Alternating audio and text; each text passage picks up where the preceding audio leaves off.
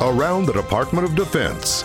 This is your daily news brief. Top U.S. general for a warfighting command addresses ongoing progress in Afghanistan. I'm Army Sergeant Edwin Pierce.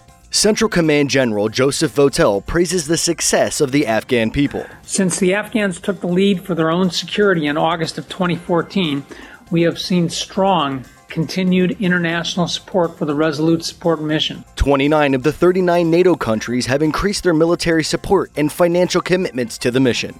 We welcome our Gulf partners from the United Arab Emirates and Qatar to the Resolute Support Mission.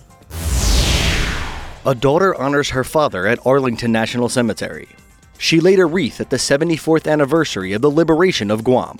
At only 10 years old, Irene Scampoluri watched her father taken hostage by the Japanese in 1942.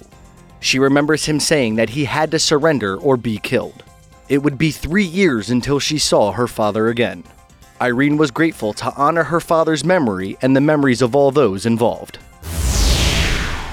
A multinational military exercise comes to a successful close in Ukraine. 29 ships from 18 nations participated in the 18th iteration of naval exercise Seabreeze held in the Black Sea. It's aimed to improve global defense security and its readiness. U.S. Naval Officer Commander Craig Trent says, The success of this year's exercise is a very positive step in building our partnerships and strengthening each other's capabilities. This is your DoD News Daily, and I'm Army Sergeant Edwin Pierce. For more information about your military, go to defense.gov.